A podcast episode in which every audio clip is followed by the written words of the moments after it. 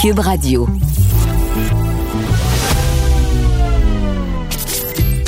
Caroline Saint-Hilaire.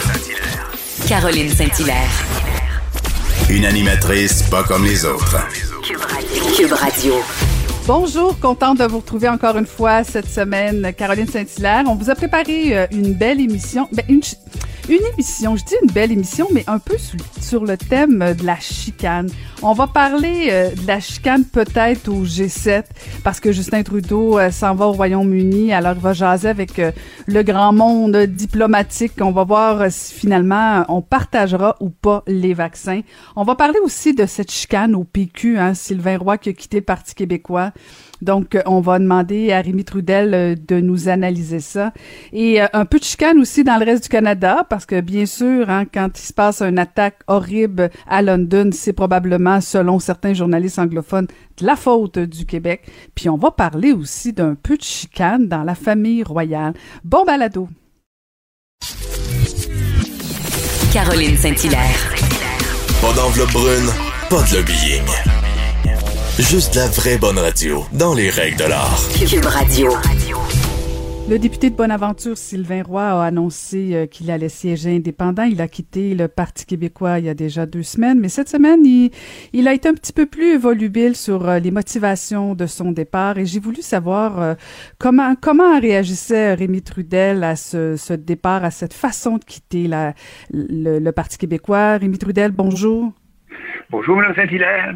Monsieur Trudel, vous avez été député du Parti québécois de 1989 à 2003. Vous avez été ministre de pas mal de ministères, les affaires municipales, agriculture, santé, relations avec les citoyens, immigration. Je pense qu'il n'y a pas grand-chose que vous avez pas fait à l'Assemblée nationale.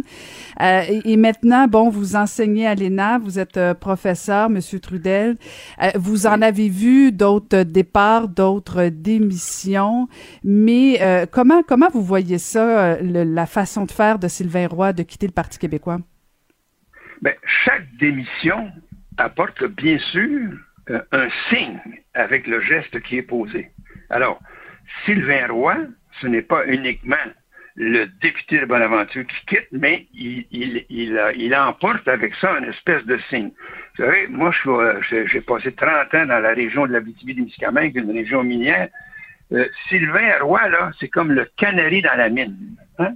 Qu'est-ce que ça veut dire? Ça, ça veut dire que quand, hein, c'est une tradition un peu, quand on, quand, euh, quand on veut avoir une mesure de sécurité pour les mineurs à 6000 pieds sous terre, ben, on amène un oiseau qui s'appelle le canari. Et quand le canari euh, chante ou arrête de chanter, c'est qu'il y a un problème parce que l'air est vicié. Puis là, c'est pousse-toi de là parce que c'est très, très grave. Alors, Sylvain Roy, quant à moi, son signe, sa décision, c'est que c'est comme le canari dans la mine.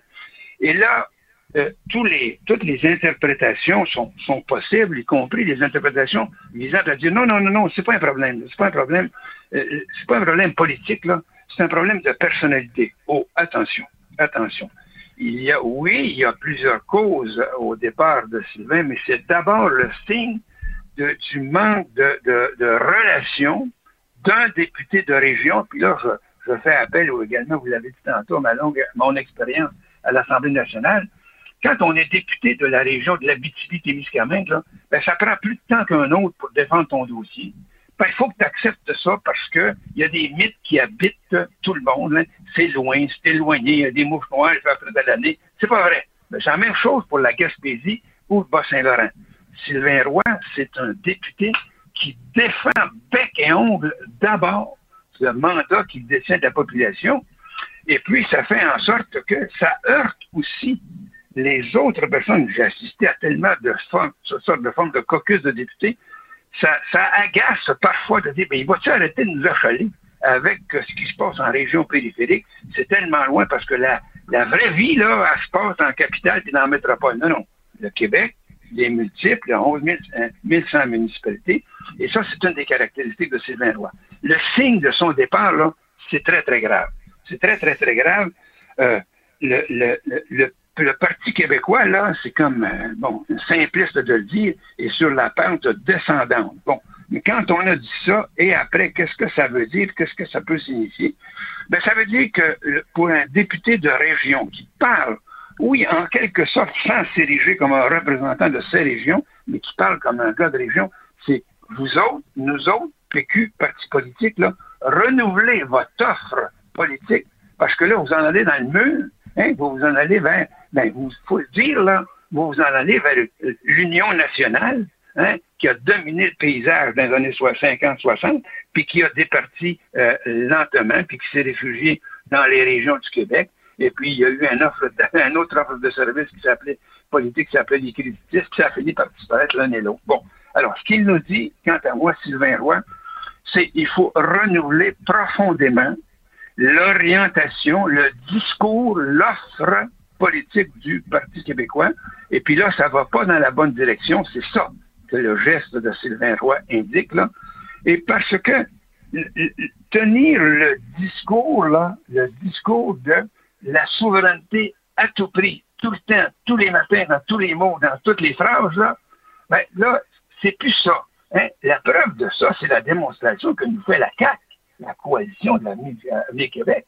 Ils ont fédéré à la fois les insatisfactions et aussi le discours ambiant qui fait en sorte que nous autres, ce qu'on veut, là, en gros, là, hein, c'est la sécurisation culturelle et sociale du Québec, que l'on habite, qu'on soit en région ou qu'on soit euh, en métropole ou en région métropolitaine. Bon, alors, là, il y a comme une invitation directe. Si le Parti québécois, quant à moi, ne saisit pas à bras le corps l'alarme qui est sonnée par Sylvain Roy, là, eh bien là, on est, non seulement la pente descendante ne va pas arrêter, là, mais elle va s'accentuer. Puis, il faut bien employer les mots qu'il faut employer dans pareille situation.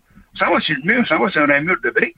Et puis, euh, l'offre politique ne correspond plus aux besoins, euh, aux besoins exprimés par la population. Est-ce que c'est une voie facile, ça, de renouveler le, ce discours? Ben non, c'est pas facile.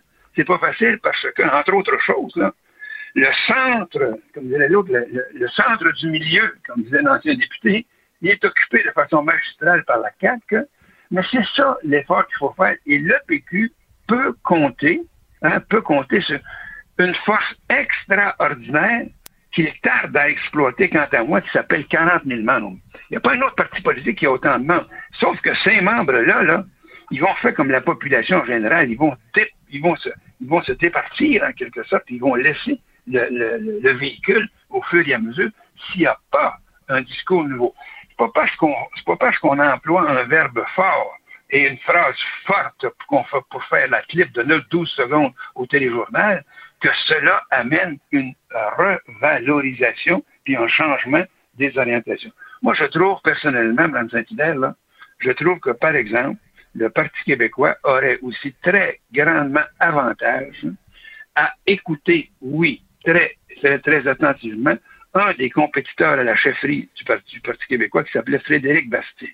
Frédéric Bastien a présenté des éléments de solution qui me semblent correspondre à la volonté des Québécois de dire ce qui nous intéresse d'abord, c'est la sécurisation culturelle et sociale de ce Québec différent euh, euh, de langue française en Amérique du Nord. Regardez, regardons le succès qu'obtient, il faut l'observer, le succès qu'obtient le Bloc québécois avec euh, euh, Yves-François Blanchette. Ben, parce qu'il se positionne sur nous, on est comme des agents protecteurs, des agents protecteurs de, cette volonté largement partagée de la sécurisation culturelle et sociale. Bon, ceci étant dit, je pense qu'on doit euh, ouvrir les écoutilles au Parti québécois et non pas s'enfermer dans les dans les dogmes en disant parce qu'on prononce le mot souveraineté et on prononce le mot indépendance, ça va arriver tout seul. Non, c'est pas. C'est plus dans l'offre politique du jour. Il faut que ce, non seulement le discours, mais le fondement soit renouvelé, changé, modifié. Est-ce que ça, c'est facile? Non. C'est un immense défi pour le chef et pour le parti s'ils veulent passer à travers. Et je pense qu'ils le veulent, mais les moyens sont pas à terme. C'est très intéressant, M. Trudel. Je suis contente de vous entendre, mais en même temps, il y a beaucoup d'éléments euh, dans, dans, votre réponse. Euh, et, et, et, Sylvain Roy a dit euh, que, bon, selon lui, M. Saint-Pierre Plamondon était pas le bon chef et c'était un problème pour le Parti québécois. Et, j'écoutais votre, votre dynamique de toute l'histoire des régions. Est-ce que vous pensez que M. Saint-Pierre Plamondon peut, peut se relever? Parce que, de toute évidence, si on, on en croit Sylvain Roy, il est pas l'homme de la situation. Et en plus, lui parle de faire un référendum euh, dès, un, premier mandat. Alors, si je vous écoute, euh, selon vous non plus, c'est pas pas l'homme de la situation. Ben non seulement il doit se relever, mais il a l'obligation de se relever. S'il ne saisit pas cette obligation-là, c'est dans ce sens-là qu'il faut surtout pas, surtout pas dire Ah ben Sylvain Roy, c'est un déviant. C'est un déviant qui, qui, est régionaliste à tout grain, et puis c'est pas de ça qu'on a besoin, on a besoin. Non, non. Euh, il doit se renouveler. Et puis, dans le renouvellement, oui, il y a cet aspect, mais promettre un référendum, là, je comprends que ça allait bien dans une course à la direction d'un parti, là, les phrases, ça, ça permettait de rallier des militants qui sont de cette cause-là, mais la population en général, c'est clair qu'ils ne sont pas là. Est-ce que ça, ça veut dire qu'il faut abandonner la cause? Bien non, mais il faut cependant l'arrimer avec un discours, une présentation et des arguments et des éléments qui vont amener à dire, nous autres, là, ce qu'on veut comme parti, c'est d'abord la sécurisation euh, euh, culturelle, linguistique, sociologique de cette société française en Amérique qui s'appelle le Québec. Et puis, il y a des exemples donc que j'ai énumérés tantôt qui font en sorte que c'est porteur au niveau, au niveau politique. Puis là, d'autres vont dire, ouais, mais tout ce champ-là, il est occupé par la CAQ. Oui, il est occupé par la CAQ. Il hein, ne faut pas nier la réalité non plus, là. Et c'est occupé par la CAQ, justement, parce qu'ils ont modifié leur, discours. Et puis, dans ce discours-là sur le terrain politique, là, ben, faut pas, faut pas uniquement se, réfugier dans les formules, dans les formules ronflantes hein, qui font, qui font, qui font l'affaire de, quelques bastions à l'intérieur de son parti. Souvenons-nous, par exemple, que hein, la coalition Avenir Québec, M. Legault, dans l'opposition, ben, il n'était pas très, très gentil, le moins qu'on puisse dire. Hein? Le moins qu'on puisse dire. Il, comme on dit, je m'excuse de l'expression, mais je l'emploie, il vargeait dans le top à peu près. Hein? parfois, je me choquais moi-même en disant, mais M. Couillard, il va-tu se choquer un peu? Il va-tu se choquer un jour pour répondre à ces, à ces affirmations? Mais ça faisait partie du discours ambiant bien saisi en termes de situation. Hein? Le dossier de Bombardier, c'était un dossier économique, mais c'était aussi un dossier social, culturel, de sécurisation aussi. Et la CAC avait bien saisi ce discours-là, pour prendre un exemple. Alors, c'est la même chose, quant à moi, dans la situation actuelle pas parce qu'il y a, pas mal de, circulation sur la voie centrale, sur la voie centrale de l'autorité politique, qu'on ne doit pas dire, bon, ben maintenant, comment on va en arriver, nous, hein, comme parti politique, à avoir une offre de, une offre de, de, de, services, une offre de produits qui soit différenciée. D'autant, d'autant aussi que, faut-il le dire, le Parti libéral, l'opposition officielle, et maintenant, là, c'est pas, c'est pas une gratuité de dire ça, C'est maintenant le Parti libéral de, l'île de Montréal, hein. Pas compliqué, là. C'est, c'est le grand Parti libéral de l'île de Montréal. ça veut dire que tout le restant du territoire, hein, qui est la majorité, ben, il est aussi fait partie des possibilités, des possibilités en termes d'offres de services, à condition que ce soit différent, que ce soit compréhensible, que ce soit abordable et que ça puisse donc toujours contribué d'une façon assez magistrale à la sécurisation euh, culturelle, sociologique, euh, euh, au, niveau, au niveau linguistique du Québec, seule société française en Amérique du Nord. Si on n'amène pas ces éléments-là, ben là, non, ça s'est rétréci comme un pot de chagrin, une peau de chagrin au cours des dernières, élections, ben ça va se poursuivre. Et c'est pour ça que je fais la boucle avec ce que vous, votre interrogation, étudiants. Est-ce qu'il peut se renouveler? Ben, il y a l'obligation de se renouveler. Sans ça, ben, le premier aller dans le mur, ça va être évidemment le chef du parti. Bien, on va suivre ça attentivement. C'est toujours intéressant. Merci beaucoup, M. Trudel, d'avoir pris le temps de me parler ce matin. C'est un grand, grand plaisir. Bonne journée. À la, à la prochaine, portez-vous bien. C'était euh, Rémi Trudel.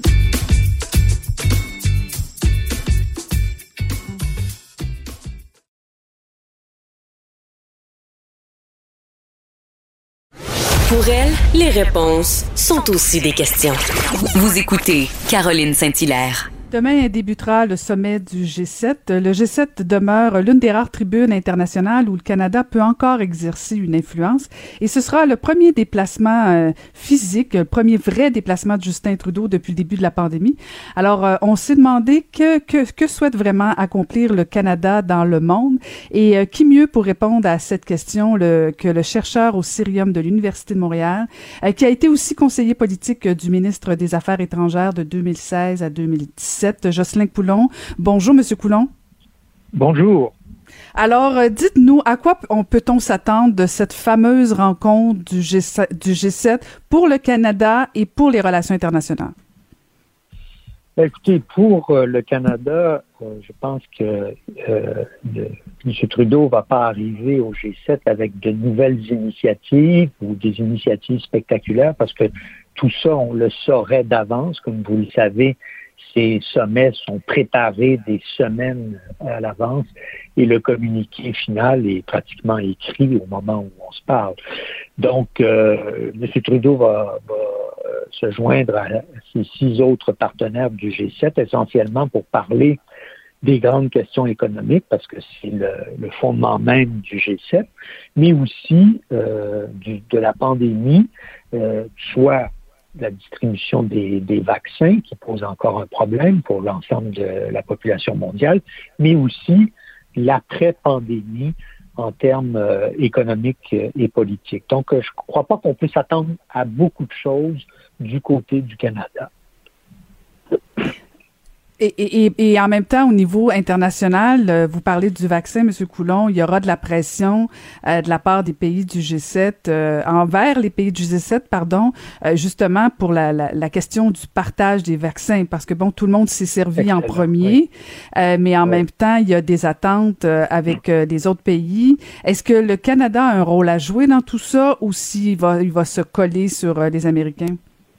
Ben, vous savez que nous, on ne fabrique pas de vaccins au Canada, donc euh, c'est surtout les Américains et d'autres pays comme euh, le Royaume-Uni avec euh, AstraZeneca.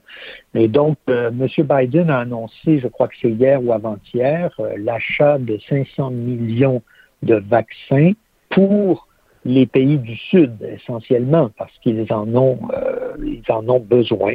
Parce que si on veut sortir de cette pandémie il faut étendre la vaccination à l'ensemble de la communauté internationale. Donc ça ça va être un élément euh, central des discussions euh, des trois des trois prochains jours.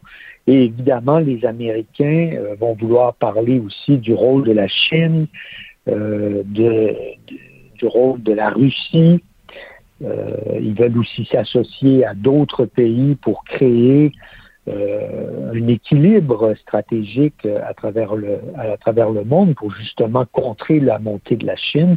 On verra où se situent les autres partenaires euh, des États-Unis dans cette coalition pratiquement anti-chinoise. Les Européens sont pas très chauds à cette idée. Et, où loge, selon vous, Justin Trudeau, euh, justement, si vous ah, parlez euh, contre, contre la Chine? c'est là tout le problème. On ne sait jamais où le gouvernement canadien loge sur à peu près tous les sujets de politique étrangère, mais sur la question de, de la Chine, comme vous savez, on a deux Canadiens qui sont, euh, qui sont pris pratiquement en otage en Chine. Et donc, ça nous, ça nous met dans une position assez inconfortable on cherche d'abord et avant tout leur libération. En même temps, le Canada est conscient qu'il euh, ne peut pas oublier la Chine. Et euh, c'est pour ça que, par exemple, les pays européens tiennent à leur relation avec la Chine et ne sont pas très chauds à l'idée d'une coalition euh, anti-chinoise. Je ne vois pas le Canada se joindre à cette coalition, en tout cas pas au court terme. Et, et, en même temps, vous faisiez référence, M. Coulon, justement, à, ces deux Canadiens euh, euh, en prison en Chine. Euh, la position du Canada est pas simple non plus. Bon, c'est, ce sera la première rencontre du G7 avec Joe Biden. Justin Trudeau, j'imagine, veut, veut, veut quand même être proche de ce, ce nouvel allié. et puis en même temps, comment défendre ce, cette approche de dire on veut pas être contre les Chinois non plus? comme posture, si vous étiez aux euh, de M. Trudeau, euh, quel serait votre conseil, euh, vos principaux conseils? Le conseil, ce serait la prudence, parce que on dit souvent que les États n'ont pas d'amis, ils n'ont que des intérêts. Alors évidemment, dans le cas de notre relation avec les États-Unis, on doit être des amis parce que vous savez que c'est notre seul vrai voisin. Il y a la Russie au nord, mais ils sont plus éloignés. Euh, et c'est la plus grande superpuissance de l'histoire de l'humanité. Donc, euh, si, on veut compter dans le monde, il faut avoir de bonnes relations avec les États-Unis, mais en même temps, il faut défendre nos intérêts aussi. Et un de ses intérêts, c'est ce que, que, le Canada a toujours promu, euh, le système multilatéral, c'est-à-dire d'avoir des relations avec l'ensemble de la planète. Et ce système multilatéral, il veut dire aussi pour les Canadiens un commerce international. Et où sont les nouveaux marchés aujourd'hui? Ben, ils sont en Asie. Et, l'Asie, ben, pour l'instant, c'est la Chine, mais il y a d'autres pays, bien entendu, l'Inde, le Japon et, d'autres pays. Donc, euh, il faut se prémunir face euh, à des euh, à des réactions trop émotionnelles et puis avoir en tête froidement la défense de ses intérêts. Mhm. et, et, on a vu euh, aussi, bon, M. Biden qui veut faire enquête sur euh, sur les laboratoires en Chine où où a commencé toute euh, toute cette pandémie. Est-ce que le Canada pourrait avoir un rôle à jouer dans éventuellement dans, dans les conclusions de cette enquête-là? Bon, bien sûr qu'ils vont arriver aux États-Unis là, mais bon, est-ce qu'à un moment donné, le Canada qui a longtemps été un, un, un, disons un acteur un peu plus neutre, un peu plus grand médiateur, est-ce qu'éventuellement il pourrait pas avoir un rôle à jouer dans tout ça? Euh, je pense que toute enquête en Chine euh, repose d'abord sur euh, la, permission que les Chinois vont accorder à des commissions d'enquête. Et ça, ça va se faire à travers l'Organisation mondiale de la santé qui a déjà dépêché une commission d'enquête au début de l'année, qui a tiré certaines conclusions qui peuvent ne pas ne peuvent pas euh, être intéressantes pour certains pays. Euh, est-ce qu'on peut forcer encore les Chinois à, enquêter sur euh, ce qui s'est passé dans ce laboratoire-là? Je n'en sais rien. Ça va dépendre surtout de la relation entre les États-Unis et la Chine, parce que c'est ça qui est déterminant à la fin de la journée. Pour l'instant, la relation est assez crispée. Mais euh, on verra euh, dans les prochaines semaines, dans les prochains mois. Hmm. Monsieur Coulon, vous avez écrit un livre, un selfie avec Justin Trudeau, où euh, vous avez été, disons, assez critique, disons ça comme ça, sur sur la diplomatie de, de, Justin Trudeau. Je vais y aller gentiment ce matin. est-ce que est-ce que aujourd'hui, votre regard sur la diplomatie de, de, canadienne de Justin Trudeau, est-ce que vous êtes toujours aussi critique ou encore plus?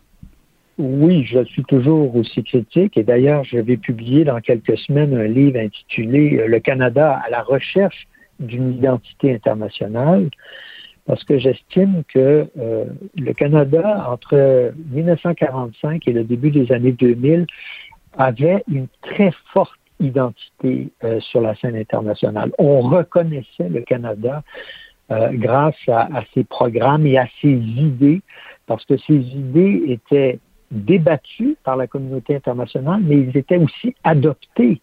Euh, on n'a qu'à penser euh, au casque bleu, bien entendu, qui est la marque de commerce euh, du Canada, qui l'a été en tout cas pendant très longtemps, et à d'autres d'autres idées. Or, je pense que depuis une quinzaine d'années, essentiellement avec l'arrivée de Stephen Harper, puis ensuite de Justin Trudeau, on a perdu cette capacité à produire des idées et à les faire adopter par le reste de la communauté internationale.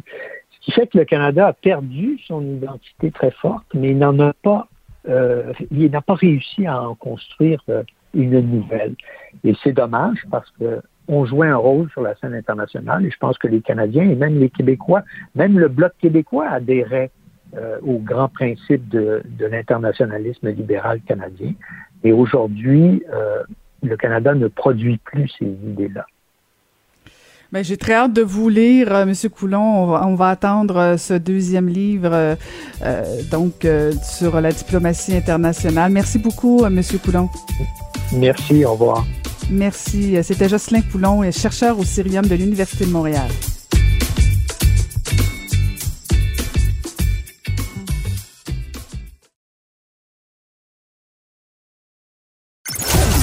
Ancienne mairesse de Longueuil, l'actualité. LGSN. Vous écoutez Caroline Saint-Hilaire, Cube Radio. On va continuer de jaser politique avec euh, collaborateur à la Joute et euh, aussi euh, au Journal de Montréal, Journal de Québec, Marc-André Leclerc. Bonjour, Marc-André. Bonjour, Caroline.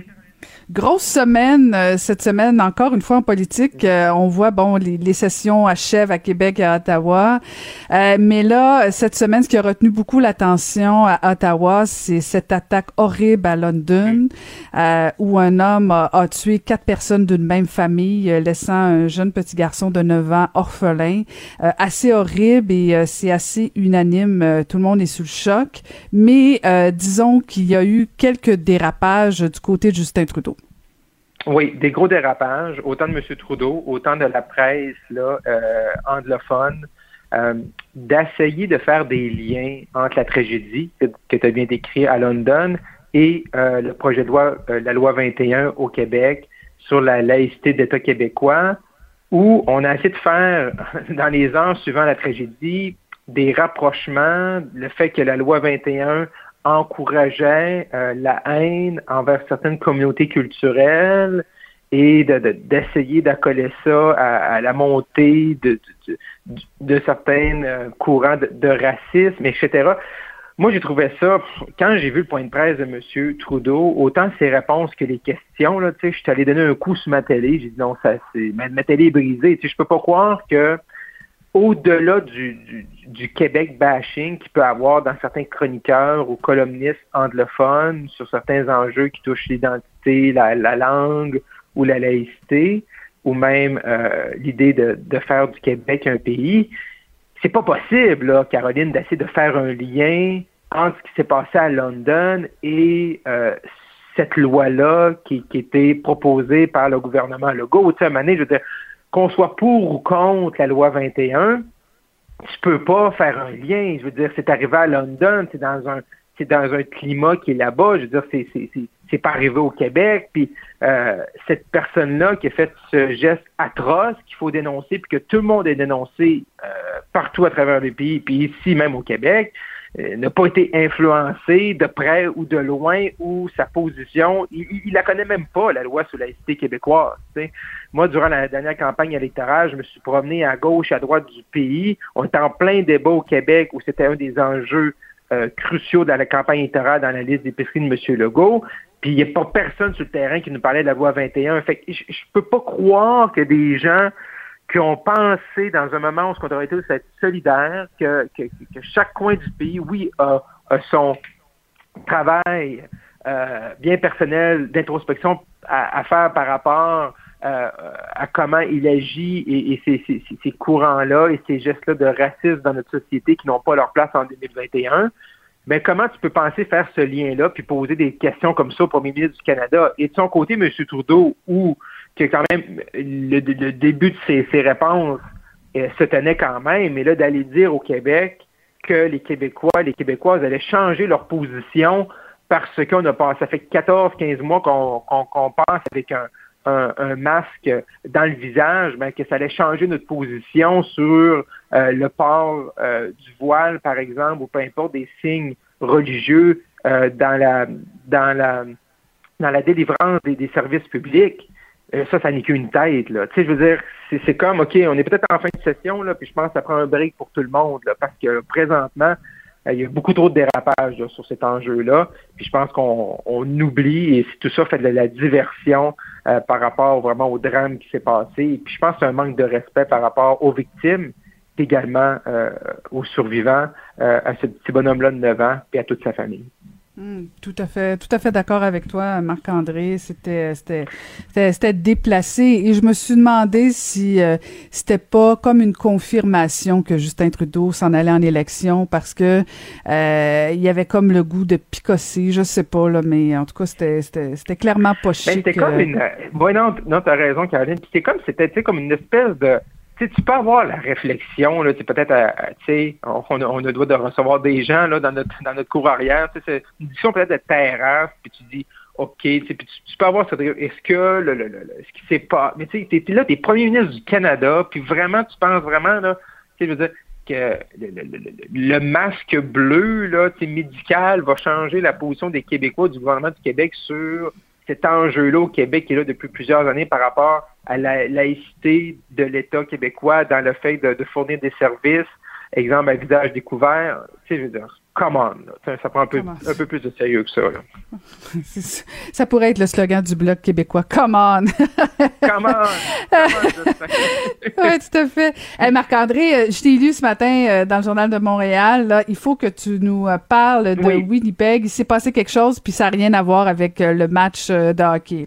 Exactement. Non, effectivement, j'ai écrit ma chronique là-dessus ce matin parce que c'est un enjeu qu'on qu'on parle moins au Québec, mais que vraiment faut faut faut vraiment là euh, attentivement. Puis je vais juste faire un petit peu une chronologie avant de faire quelques commentaires, Caroline. C'est qu'en mars 2019, il y a deux chercheurs du Laboratoire national de microbiologie à Winnipeg, qui est comme le laboratoire là, top secret, là, classe 4, où vraiment là, on travaille là, en microbiologie. Donc, une docteure réputée mondialement, Yanju Q, et, et, son mari, euh, qui travaillent au laboratoire en mars 2019, qui ont été là, euh, qui, qui, ont, qui, travaillaient là avec des étudiants, fait que bon, ils faisaient leur petit bonheur de chemin, mais qui, en mars 2019, comme je disais, a envoyé euh, un colis via Air Canada euh, qui a envoyé ça en Chine aux, aux autorités chinoises, donc le régime communiste chinois, euh, des, des, organes également de l'armée chinoise, et qui a envoyé 15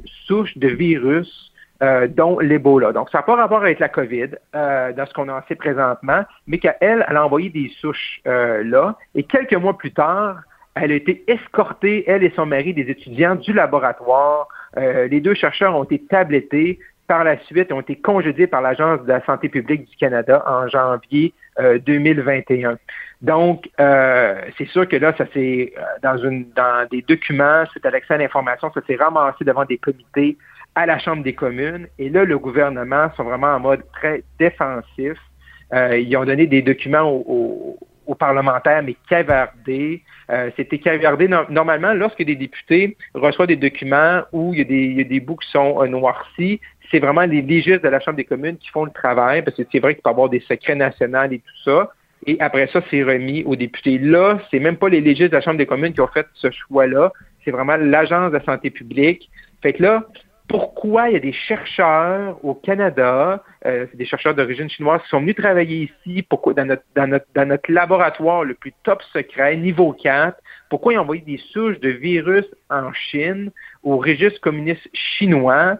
Euh, et là, le gouvernement est vraiment sur la défensive. M. Trudeau, en période de questions la semaine passée, a vraiment essayé de jouer la carte de la diversion en accusant les conservateurs de dire, ben, vous vous essayez de susciter la haine, du, euh, de commettre du racisme anti-asiatique. Fait que euh, M. Trudeau, là, je pense, va devoir nous donner des, des réponses claires parce que comment ça, pourquoi le Canada, on était, euh, on l'a vu également qu'on essaie de signer des contrats au début pour développer un, un, vaccin contre la COVID avec la Chine, euh, pourquoi on, a, on, est des partenaires, puis pourquoi les autorités chinoises nous ont remercié d'avoir ces virus-là, pourquoi ces personnes ont été congédiées, on ne sait pas encore pour quelle raison? M. Trudeau se cache derrière la sécurité nationale. Là, il dit on va remettre des documents, mais un document de député qui était un comité euh, qui est en dehors des comités parlementaires de la sécurité nationale que M. Trudeau a créé, que M. Trudeau a choisi les, membres. Euh, fait que je pense que ça va prendre un petit peu de transparence. Puis il va falloir savoir pourquoi on a partagé ces informations-là avec la Chine, euh, pourquoi on nous remercie notre collaboration, c'est quoi ce genre d'entente-là. Je comprends la sécurité nationale, mais euh, disons que c'est vraiment louche. On mérite mieux là, que des attaques là, futiles ou partisanes du premier ministre. C'est pas parce qu'on pose des questions euh, sur ce qui se passe que c'est, nos, les questions des oppositions sont empreintes d'un racisme anti-asiatique. on a le droit, je pense, c'est tout ce qu'on voit avec la Chine, de questionner ces relations-là et pourquoi on avait ce genre d'entente-là, euh, puis pourquoi on le fait. Donc, euh, il y a beaucoup de choses là à, étudier puis à connaître par rapport à cet enjeu-là. Je suis contente que, que tu aies écrit puis que tu, tu en parles aujourd'hui, Marc-André, là-dessus, parce que tu as raison qu'on n'en parle pas beaucoup. Euh, puis Justin Trudeau a bien compris qu'en répondant, en, en, disant finalement que si on pose ce genre de questions-là, ben euh, on est raciste, euh, c'est des questions anti anti-chinois puis tout ça, alors que c'est quand même question de sécurité nationale. Est-ce que tu penses que les conservateurs vont revenir avec ce sujet-là? Parce que bon, ah, la, la Chambre achève, là. Oh oui, c'est certain. Je, pense que c'est un, ça, On a également vu dans le passé les, les, les, commentaires et l'admiration de M. Trudeau par rapport au régime communiste chinois. Euh, je pense que ça, tout, tout, ceci explique cela. Et puis c'est sûr que les conservateurs, je pense qu'ils ont intérêt à ne pas lâcher le morceau. Et je suis pas mal convaincu que c'est un enjeu qu'on va entendre parler euh, davantage au Québec dans les prochaines semaines parce que vraiment, euh, à s'entêter, à pas vouloir expliquer, euh, c'est qu'on n'explique pas, ça soulève encore plus de questions, plus d'interrogations. Euh, puis un jour ou l'autre, là, on va connaître vraiment qu'est-ce qui s'est passé, parce que si on le sait en politique, tout finit par se savoir, les bons coups et les mauvais coups. Euh, donc, pourquoi on avait ces ententes-là? Pourquoi ces chercheurs-là sont venus travailler ici? Pourquoi on les a autorisés à venir travailler dans notre dans notre lab euh, vraiment top secret. Euh, donc, non, c'est un, morceau à, ne pas lâcher pour les oppositions. Euh, les conservateurs on le, on le mènent les, troupes par rapport à ça, mais je pense que le Bloc et le NPD également auront intérêt aussi à travailler. Et c'est sûr qu'il va y avoir des mesures parlementaires, puis le fait que gouvernement minoritaire, ben, même si c'était ça siège pas, ils vont pouvoir ramener des comités. puis après ça, ben, on, on verra aussi comment ça peut s'inscrire dans une campagne électorale. Excellent. Ben, merci beaucoup. Euh, toujours intéressant. On te regarde à la joute et on te lit dans le Journal de Montréal. Merci, Marc-André. Merci. Bye-bye.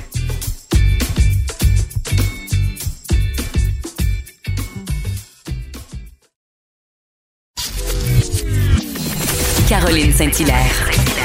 Pas d'enveloppe brune, pas de lobbying. Juste la vraie bonne radio, dans les règles de l'art. Cube Radio. On va aller retrouver Varda Étienne. Bonjour, Varda.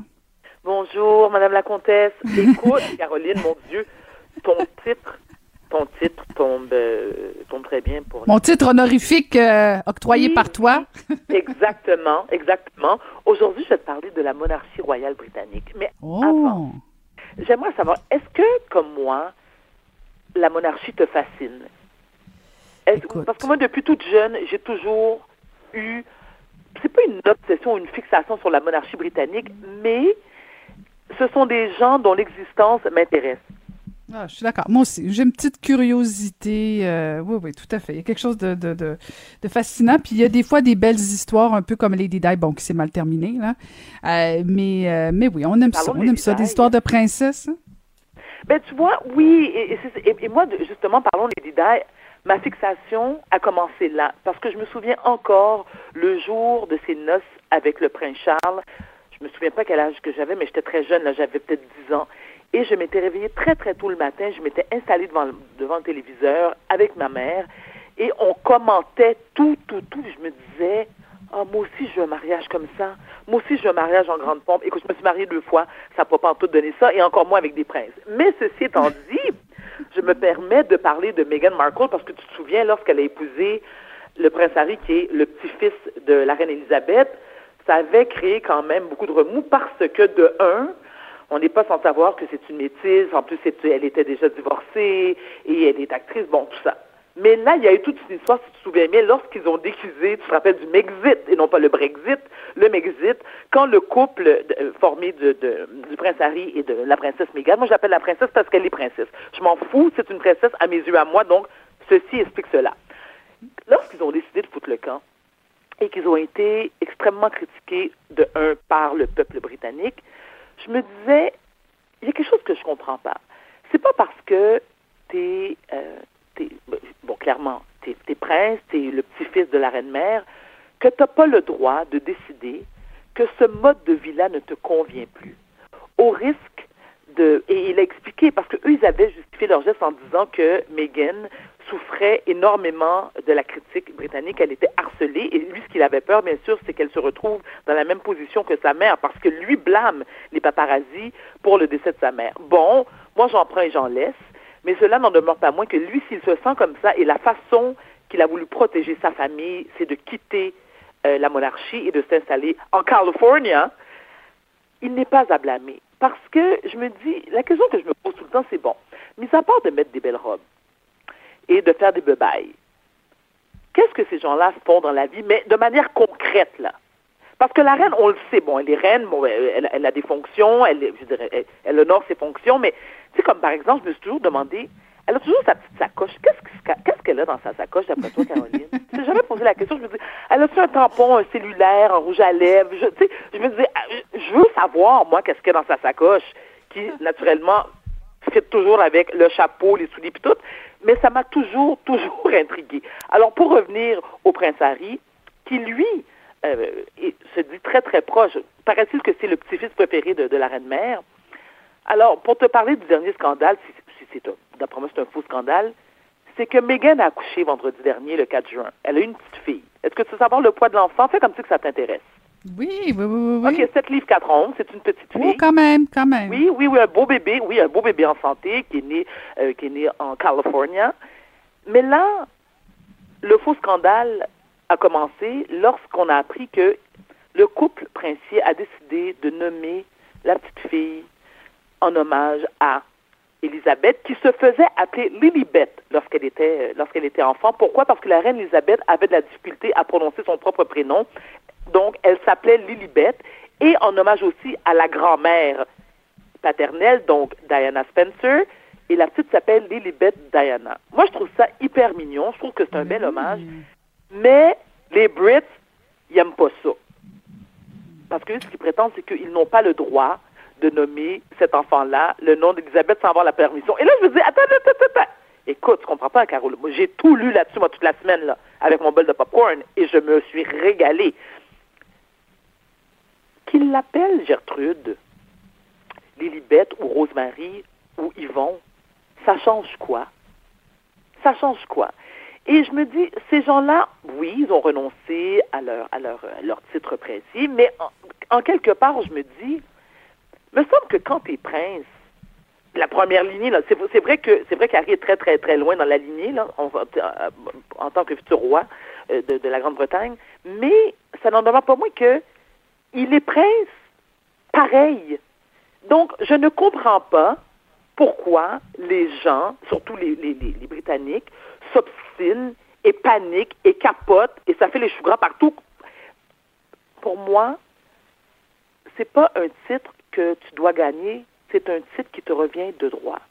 Et c'est pas parce que tu es prince que tu n'as pas le droit d'avoir une vie avec le commun des mortels, mais cela n'en demeure pas moins qu'ils n'auront jamais une vie comme le commun des mortels. Parce qu'on s'entend que là, ta, question, parce que là, je te vois venir, là, je, te, je te sens hyper intéressé par ma chronique, Caro. Donc, tu veux savoir, ils vivent comment et de quoi?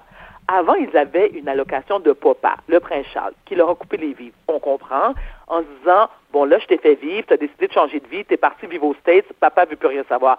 Non, ils sont plus riches que jamais. Pourquoi? Parce qu'ils ont signé de très gros contrats, comme toi et moi, Caroline, hein, avec euh, Netflix, pour des millions et des millions de dollars. Ils offrent des conférences, ils participent à des documentaires avec Oprah Winfrey, on sait bien, qui est la reine de la télévision. Donc, il ne faut pas s'inquiéter, il n'y a aucun problème pour acheter du Zincofax ni du Similac. Mais je pense que la monarchie, avec l'arrivée de Meghan et Harry, commence un peu à changer, et pour le mieux. C'est-à-dire qu'on a l'impression qu'ils sont devenus, ces membres de, de, de, de la monarchie, excuse-moi, beaucoup plus accessibles qu'avant. Allô? Oui, oui, oui, j'écoute. Tu es en train ta couronne? Non, non, non, je t'écoute, je t'écoute. Je, me note plein de questions, Varda, parce qu'en fait, je, je suis fascinée. Non, ben oui, je, je, je, vais te la poser, mais parce que. Une experte, moi, tu... oublie pas, en, en, potin. Oui, oui, oui, mais c'est ça qu'on va tester parce qu'en fait, moi, je me suis posé la question si euh, Meghan et Harry avaient pas fait exprès pour provoquer un peu la famille royale en nommant quand même Lilibet, là. Je veux dire, c'est super beau. C'est beau dans l'absolu, mais compte tenu, j'imagine que prince, le prince Harry savait que ça allait un petit peu froisser. Est-ce que c'est pas un geste de provocation un peu? Non, non, non, Et je vais te dire pourquoi. Bon, c'est sûr que je n'ai pas, je n'ai pas appelé Harry, il ne m'a pas répondu, comprends-tu, j'ai pas ses coordonnées, mais à la lecture des différents magazines que j'ai lus, bon, nous ne sommes pas sans savoir, à moins que toi tu ne le sais pas, tu sais qu'il est le petit-fils préféré de la ben reine-mère. Ben bon, ça c'est de un. Deuxièmement, lui, il prétend euh, avoir demandé à sa grand-mère l'autorisation de la nommer Lilibet, qui est, comme je t'ai dit, ah, le, ben le surnom de la, de la reine Élisabeth. Je trouve que c'est un bel hommage. Il l'a même dit à maintes reprises en entrevue qu'il adore sa grand-mère, qu'il a, il a énorme, il éprouve énormément d'amour, de respect, d'affection pour elle. Et c'est un bel hommage en nommant sa, sa, fille, donc sa, fille cadette, parce qu'ils ont déjà un premier fils, hein. Euh, comment il s'appelle encore le, le, fils? Voyons, voyons, j'ai un blanc là. C'est pas, pas Archie? Oui. oui. Hein, hein, hein, ben oui, ben oui, ben oui, ben, ben oui. Ben ah, vous, à vous, je gagne quelque ben chose. Ok, j'avoue, ben oui. Mais c'est normal, t'es contestes, t'es connais tout ce monde. Bref, ça pour te dire que. On se connaît entre nous autres. C'est clair. Mais, mais, mais moi, je n'ai, je n'ai, je n'ai aucun doute en sa bonne volonté. Je crois vraiment qu'il a voulu bien faire. Je crois vraiment que cet homme-là est malheureux. Je crois qu'il a vraiment souffert de un du départ de sa mère, parce que lorsque sa mère est décédée, il était quand même très jeune. Je pense qu'il avait 8 ou 9 ans à l'époque. Et euh, il a, c'est quelqu'un qui, en plus, est toujours, euh, je ne sais pas si l'as vu dans des entrevues, mais il, prend beaucoup la parole lorsqu'on parle de santé mentale. Il dit lui-même, bon, d'ailleurs, il, a dénoncé, dénoncé, le traitement que sa mère a subi et que ça lui a lui-même plongé dans une dépression profonde il y a quelques années, que s'il n'avait pas été consulté, il en serait peut-être pas là, il serait peut-être pas là aujourd'hui. Je trouve que ça prend beaucoup de courage, ça, Caroline, pour l'admettre ben publiquement. Parce que si tu ben regardes les autres membres de la monarchie, comme je te disais tantôt, à part de faire des bobayes puis rentrer dans des chars, je veux dire, on ne sait pas grand-chose sur eux. C'est ça. Ils ont tous des problèmes, mais ils n'en parlent pas. Alors, alors dans, dans, dans ce cas-là, si c'est pas euh, c'est pas un geste de provocation, puis on va conclure là-dessus, là, mais est-ce que ça se pourrait, dans, dans le fond, que la famille royale réagisse comme ça? Parce que peu importe ce qu'ils vont faire, ça sera jamais correct, finalement. Malheureusement, Caroline, je suis obligée de te donner raison. Je pense que c'est ça. Mais je, mais je pense aussi, si tu me permets, en dernier lieu, je pense aussi qu'il y a beaucoup d'informations qui ne sont pas partagées au grand public, et c'est tout à fait normal parce qu'ils ont quand même droit eux aussi à une vie privée. Et je pense que les liens euh, ne sont pas aussi tendus qu'on le prétend. C'est-à-dire que là, on dit que Charles bout de son fils, puis là, sa femme Camilla essaie de, de, de, de, régler le problème, elle sert un peu de médiatrice. Moi, je pense que, dans le fond, c'est une belle grande famille qui font des parties de plage, qui mangent du marshmallow, puis ça boit de la bière. Je suis sûre, moi. Ils se retrouvent dans un des, des, des 50 000 des 50 000 parce qu'on sait que la, reine-mère est très, très riche, puis elle a plusieurs propriétés, mais je pense qu'ils passent leurs vacances ensemble, en quatre murs dans le château, et oui, ça se fait que la gueule à la bière. Je suis moi, je suis convaincue de ça. Je suis convaincue de ça. Je pense que c'est une... Oui, oui. Ben, moi, je, moi, je pense, moi, je pense que tu devrais te faire inviter, là, toi qui étais allé un petit peu partout dans le monde, tu devrais te faire inviter. On veut un topo là-dessus, Varda, ça serait génial. Je peux, je peux, en euh, si tu me oui. permets deux secondes, est-ce que je peux partager avec moi ma déception? Car je n'ai jamais été invitée à aucun euh, ah. mariage, première communion, confirmation, divorce, même pour le thé. Et je suis allée, tu sais que je suis allée à Londres il y a trois ans, oui, l'été avant la pandémie. Je suis allée à Londres et je, je me suis pointée devant le palais de Buckingham. Je n'ai vu personne et personne ne m'a reconnu. C'est plus ça qui m'a choqué. C'est pas le fait de ne pas avoir vu personne, mais que personne ne m'a reconnu, moi, en tant que reine et diva de, de banlieue brossardoise. Mais bon, écoute. Ça ne saurait tarder, Varda. Écoute, on part une campagne. Londres, reconnaissez Varda Étienne. Maintenant. Où est Varda? Où est Varda? C'est bon ça. merci Varda. On se retrouve la semaine prochaine pour, euh, pour une petite dernière. Merci Varda. À bientôt. Cube Radio.